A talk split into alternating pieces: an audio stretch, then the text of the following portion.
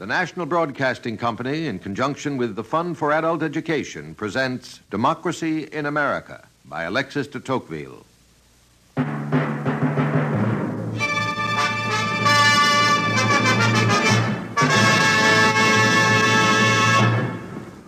Well, Tocqueville, what are you thinking about as you stare at these picturesque shores?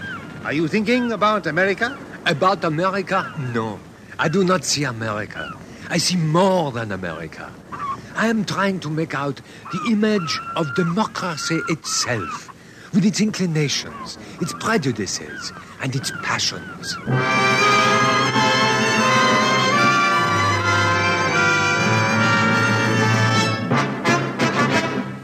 Where could I be better off? A study in Jacksonian America. Item 1 in the series Democracy in America. Prepared by the Division of General Education of New York University under the direction of George Probst, American historian. A series designed to bring to life the America of 1831, as recorded by Alexis de Tocqueville, and so to illuminate the image of democracy itself. A study in Jacksonian America. Where could I be better off?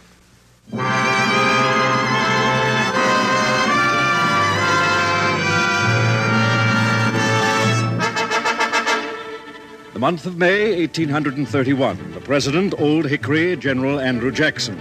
And this is New York City. Over 200,000 people live here. Across the clear, fresh water of the East River, we look at Brooklyn, New York's dairy, a countryside of breezy heights and pasture land and cows. And looking across the beach is a New York clam dealer in an orange check waistcoat, tight fitting gray gaiters, and a plug hat as tall and stately as a belfry with rips in the sides as if to let the noise of the bells out. Clams, choice clams. Here's your Rockaway Beach clams, fine sand clams. But his mind is on the New York Consolidated Lottery. To be had in the greatest variety of lucky numbers at Arnold, 313 Broadway, opposite the Masonic Hall. Ten years ago, the state legislature had forbidden the famous old New York lotteries, but the proprietors are still finding loopholes to satisfy their customers who swarm through the bright May streets to produce the busiest community that any man could desire to live in. In the streets, all is hurry and bustle. The very carts, instead of being drawn by horses at a walking pace, are often met at a gallop and always in a brisk trot. Omnibuses are racketing and terry hooting through the New York streets with as much hubbub, hullabaloo, and general unmitigated uproar as the most optimistic man might expect in a city seven times the size. Get up there, team! Get up, team! Out of the way there, mister! One side, get up! It is May the 11th, 1831, and on the deck of the fine steamboat President, just coming into New York Harbor, there stand two young men, both well dressed, although both seem very tired. They have been without sleep for some time. They are surrounded by luggage, and they glance back and forth the sights, as if they were strangers from another planet that had never seen the earth before. They are strangers, come from France to see this curious new land that is supposed to be a democracy. This one, age 26, is Alexis Charles Henri Clerel de Tocqueville, son of a French count. As for the harbor and the city itself, well, picture to yourself an attractively varied shoreline. The slopes covered by lawns and trees, in bloom right down to the water. And more than all that, an unbelievable multitude of country houses, big as boxes of candy. I am much struck by how convenient these little houses must be, and by the attractive air they give the countryside. Such is our impression of the city of New York. Beside young Mr. de Tocqueville stands his great friend, also a French nobleman, but three years older.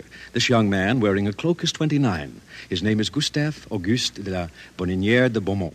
At each instant, you glimpse great bays which cut into the shores and form the most picturesque sides. We were full of real admiration. What struck us particularly was the animation given this majestic tableau by the immense number of vessels, brigs, gondolas, and boats of all kinds which cross and recross in every direction.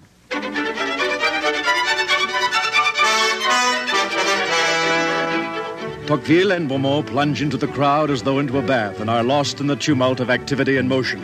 The carriages rattle through the streets, the carts dance as if they were running races with them, and the ladies trip along in all the colors of the rainbow.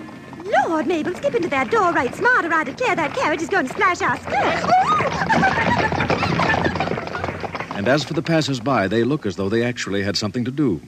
Now I tell you what it is. Pardon me. I'm going to let you in on the ground floor of this development. I'm going to let you, excuse me, take an option in the purchase of some real first-rate, pardon me, Western Pennsylvania speculations. Basically, it's a granite quarry. Uh, pardon, which can Watch be. where you're going. Ma'am, I'm sorry. So am I. Now, basically, like I say, the investment is a granite quarry that's financing an India Rubber Company, all, excuse me, joint stock, and all enterprise, all pure enterprise, excuse me.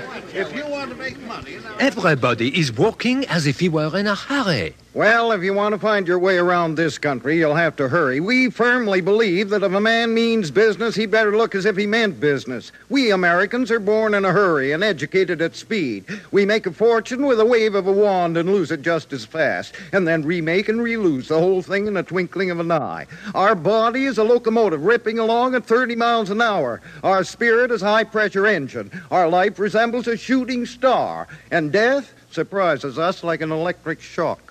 The governor of the state of New York, himself, Mr. Throop, looks through his boarding house window at everybody in motion and observes. They all seem as if they were running away from an indictment. And Governor Throop draws out a toothpick and continues to enjoy the May morning and watches the hogs happily rooting around in the gutters, indulging in hearty repasts of offal of every description. And this, too, in the midst of coaches, horses, and pedestrians. Cholera. That's what you're going to get. Cholera. That's what you're asking for right here in New York City. I wouldn't give you more than a dog's chance. Well, experience, sir, has proven that the most efficacious and powerful method of keeping the streets of a town in a state of perfect and refined cleanliness is plenty of hogs. And if the hogs aren't doing the trick, then you haven't got enough of them.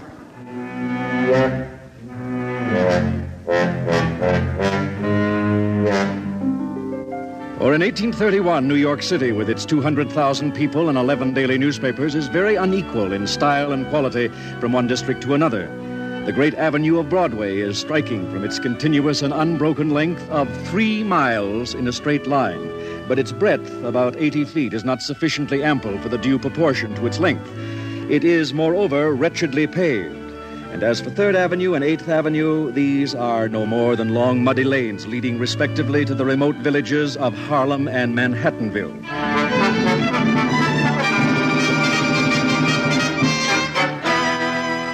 But New York is now and always has been a port, a city of ships. The sidewheel steamers, with their long, flaring funnels like post boys' trumpets, lie side by side with the forested sailing ships whose long bowsprits hang over the passers-by like sabers at a wedding. We must quickly find a boarding house and get some sleep. Do these people never stay still? Look how they chase along the streets. Everyone seems to be afraid to let the next man get ahead of him. And indeed, an American is always on the lookout lest any of his neighbors get the better of him. If 100 Americans were going to be shot, they would contend for the priority. So strong is our habit of competition. Look, Beaumont, over there. It must be some kind of parade.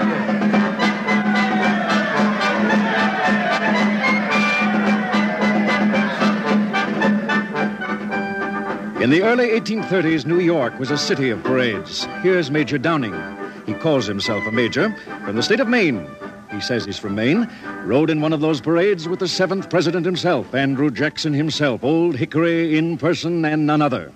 At least he says he did. I'd like to meet the man that'd disbelieve me to my face with my glass in my hand. Uh, you tell him, Major. If you'd been out that day, you'd have seen me and the general figuring considerable large, I guess. There never was anything like it in New York afore. I'll swear to that, Major. There's many an accomplished liar sitting outside the tavern drinking his whiskey and telling his stories, though certainly the great men are a great deal more accessible now in 1831 than they ever became later. One thing strikes me at once. What is that? Look at the people. Look at their general ease. Most of them seem well fed, most of them seem well dressed. This is a country where men live well by the work of their hands. Irish labourers, straight off the boat, get as much as 75 cents a day.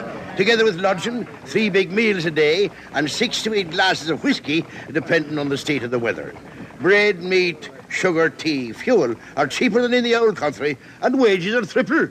The stores are full of things, some startling enough to horrify the casual visitor. We observed the open sale of Dirk's Bowie knives and a long kind of stiletto called the Arkansas toothpick. These are sold by druggists in whose shops or stores these deadly weapons are hung up for public inspection and sold by them as part of the legitimate wares of their calling, thus plainly indicating that weapons to kill, as well as medicine to cure, could be had at the same shop.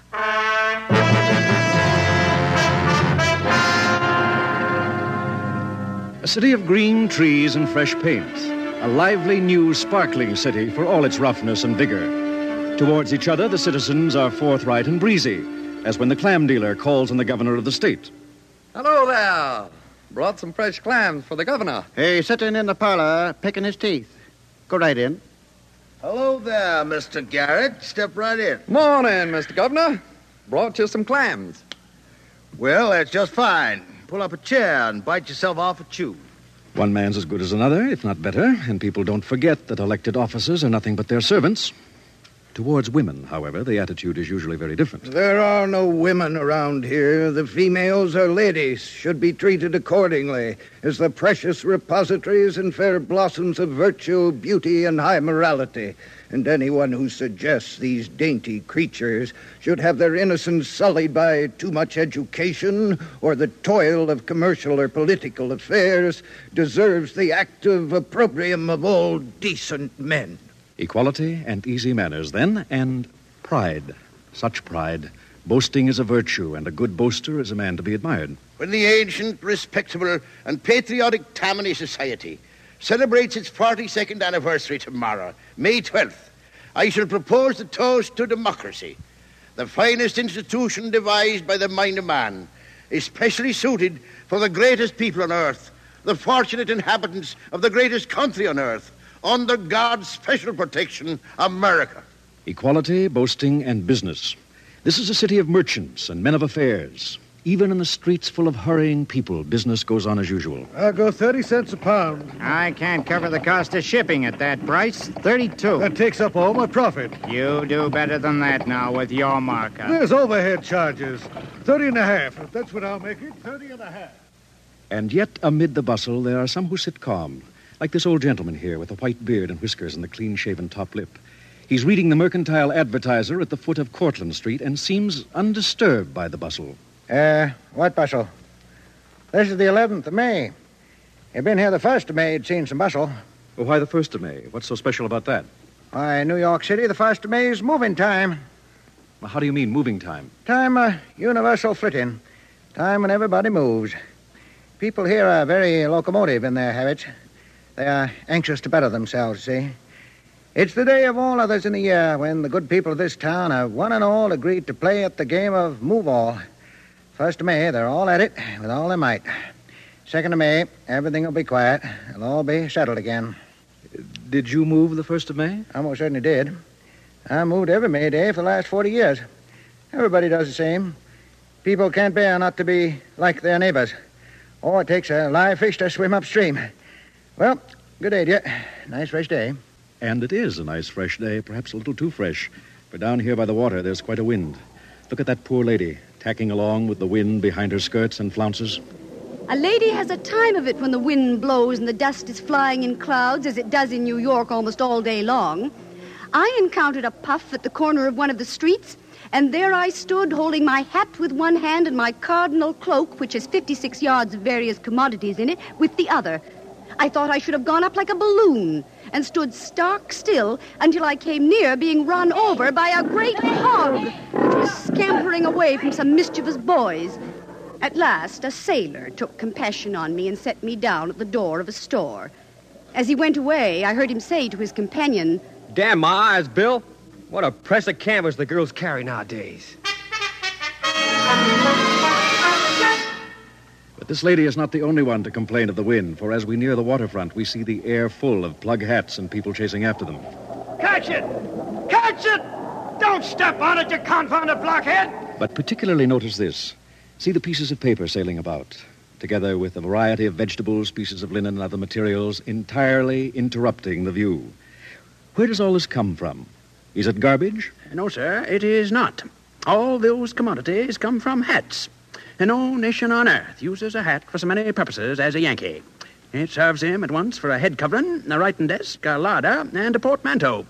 In it, the merchant deposits patterns of various descriptions. The doctor uses it as an apothecary's shop. The married man, returning from market, converts it into a depository for potatoes and other vegetables. And to the traveler, it serves as a knapsack. Look, 66 Broadway. Room for rent. A boarding house. 1831. Now, let me see. I was in New York City at the time. My husband had gone to his long reward. He used to work as a speculator, trading in commodities, you know. You can make a lot of money that way. He didn't, but he sure tried hard. A fine man. I guess that's what killed him. So I opened a refined boarding house for ladies and gentlemen of standing and position, number 66 Broadway, just down the street from the American Hotel. These two French gentlemen came in off the steamship President, and I never saw two fellas look more tired.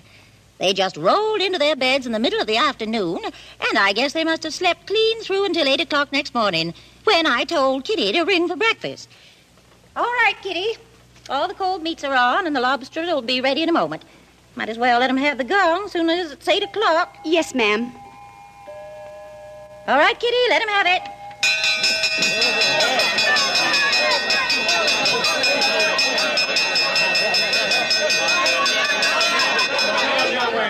Morning, Mr. Griggs. Morning, ma'am. Do any studying last night? I reckon I did. I've just about proved that the Babylon of the apocalypse refers to the Scarlet City of London, England. Mr. Griggs from Kentucky.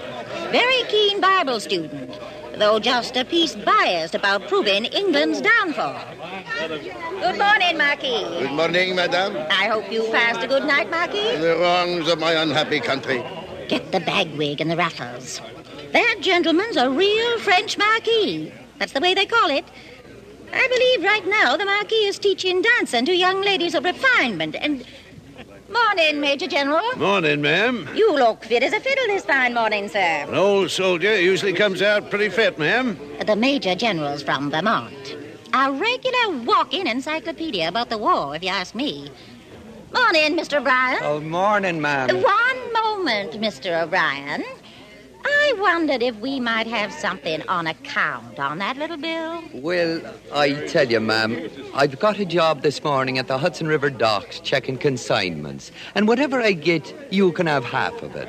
No, you can't say fairer than that. I'd rather have the whole of it. But you can't say too much to the poor fella with his ribs all sticking out. He has to stand up twice to cast a shadow. A lot of Irish gentlemen are over here to live cheap, even though it cost them a year's wages to get here. Morning, Mr. Beasley. Morning, ma'am. Any luck yesterday? I thought I saw one of them over near the courthouse, but he gave me the slip. Well, I hope and trust you have better luck today. Mr. Beasley is from the Carolinas, indigo planter. He's up here on business and keeping his eye open for half a dozen of his slaves that ran away. He's heard tell they're in New York City at present. I hope he can make those slaves realize that every time they run away, they deprive a gentleman of his lawful property. Morning, gentlemen. Morning, madame. Good morning. Now, let me see. Which of you gentlemen is which? I am Mr. de Tocqueville, and this is Mr. de Beaumont. Mr. Tocqueville's the little one, Mr. Beaumont's the big one. Well, I, I hope I can remember that. And you gentlemen are from France? That is perfectly correct. Well, you can't start the day on an empty stomach, and you will if you don't step lively. Why, it must be five past eight if it's a minute. The gong here goes at eight o'clock, you know, and I wouldn't answer for there being many victuals on the board by quarter after. Then we had better hurry. Sit wherever you like. If there's any left, there's fish, ham, beef, boiled fowls, eggs, pigeons, pumpkin pies, lobsters, vegetables, tea, coffee, cider, sangaree, and cherry brandy.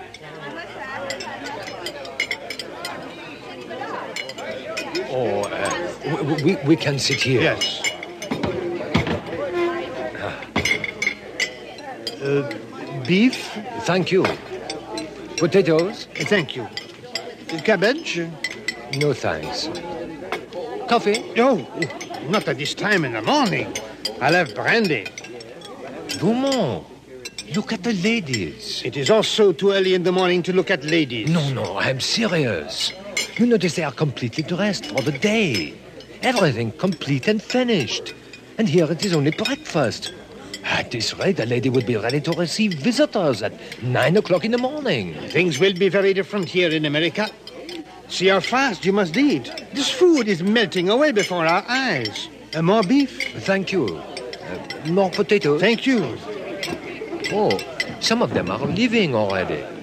Certainly, there seems to be very little formality in a democracy. Then you and I shall gobble our breakfast as though we were Americans and hurry out to see the marvels of New York.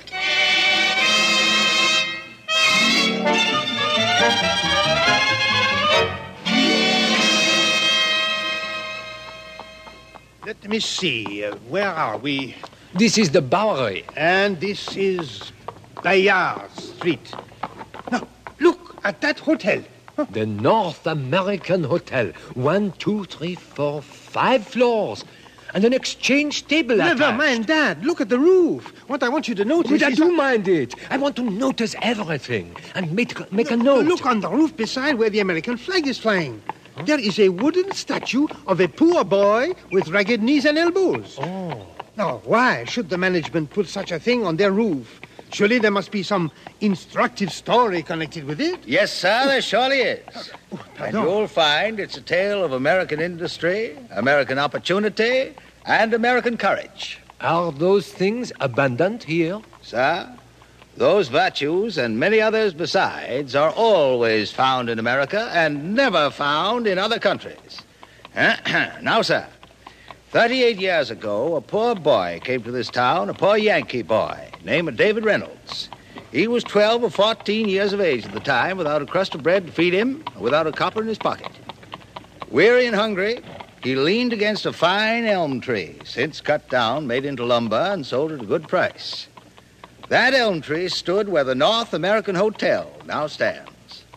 While young David Reynolds was leaning against it, luxuriating, you might say, in his beautiful shade, he racked his little brains to try and devise some means of procuring for the sustenance of his childish needs a livelihood that should be both honest and honorable. While he was thus reflecting how to get his dinner, a gentleman came up to him. Name? I beg your pardon, sir. I wondered if you knew this gentleman's name. This gentleman's name, sir, has not been handed down to posterity. Oh. May I proceed? Pray do. Thank you, sir. The gentleman whose name has not been transmitted to us approached this poor friendless boy and asked if he were willing to carry the gentleman's trunk down to the wharf. The boy eagerly consented and received for his labors the sum of 25 cents. Now, what do you suppose he did with it? Spent it on food. Perhaps he reserved some to pay for his night's lodging. Or was he prepared to sleep in the street? He was prepared to do anything, sir, providing it was honest. I'll tell you what he did. He did an American thing. With a little of the money, he bought food, and with the rest of it, he bought fruit, which he offered for sale beneath that same elm tree. American initiative, sir, grasping the opportunity. He soon disposed of his little stock to advantage and spent that night richer than he had ever been before. On the morrow, he repeated the transaction. Soon, he had a fruit stall under the tree, then a small shop, then several houses on either side. Finally, he acquired such an estate that he pulled it all down and built this magnificent hotel.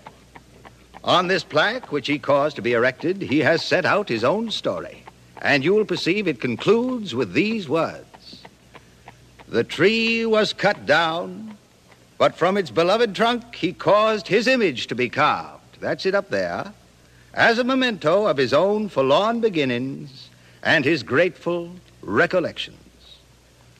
From a penniless, ragged boy, David Reynolds rose to be one of the most prosperous citizens in his community and the owner of the finest hotel in New York City and possibly the world. That, sir, is an American story. And I myself am David Reynolds at your service. Sir, I'm enchanted to make your acquaintance. Delighted. But tell me this. Do not your fellow citizens hold against you in some way these humble origins of yours? They do not, sir. Most emphatically not. I am a man of property and position, and in New York that speaks for itself. Oh, uh, I trust, by the way, gentlemen, that you are yourselves not in need of lodgings, because if you are. no, thank I- you, sir. We are already accommodated. And in any case, we must very shortly leave the city. We hear New York is not America, and we want to see all the country. You should see it all. The finest country in the world. Ask any American, and he'll tell you, where could I be better off? Goodbye, gentlemen, and remember that little American story. I think he is right. That is an American story. A poor boy rising to be a large property owner, enjoying the respect of his community. But chiefly because of his money. Perhaps it is the symbol of position, as blood is with us. This is indeed a new world. And one to which we had better become accustomed. I am going to find out about this place, Beaumont, because I think in this country we can perceive something of the future of our own. Democracy? Yes. America is only my setting. Democracy is my subject. It appears to me, beyond a shadow of a doubt, that sooner or later we shall arrive, like the Americans, at an almost complete equality of condition. But first, we must collect the facts. We must dissect American society and search out the elements of which it is composed. We must ask useful questions. The smallest conversations will be instructive. There is not a man, on whatever rung of society he finds himself, who cannot teach me something.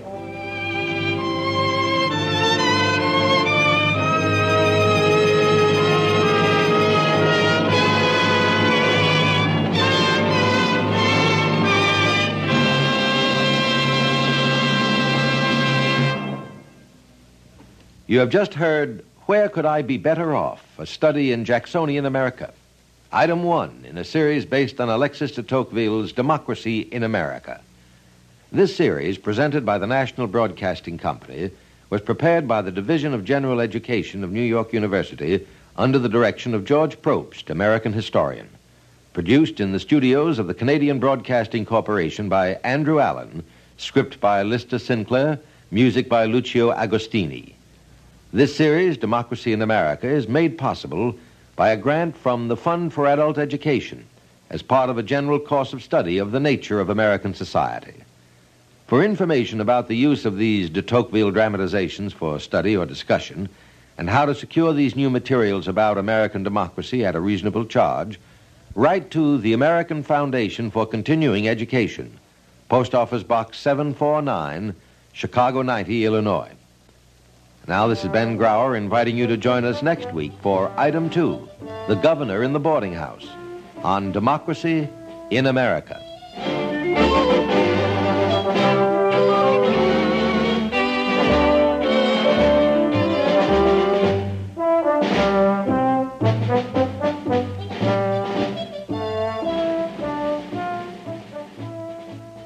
Wherever you travel in the USA, stay well informed.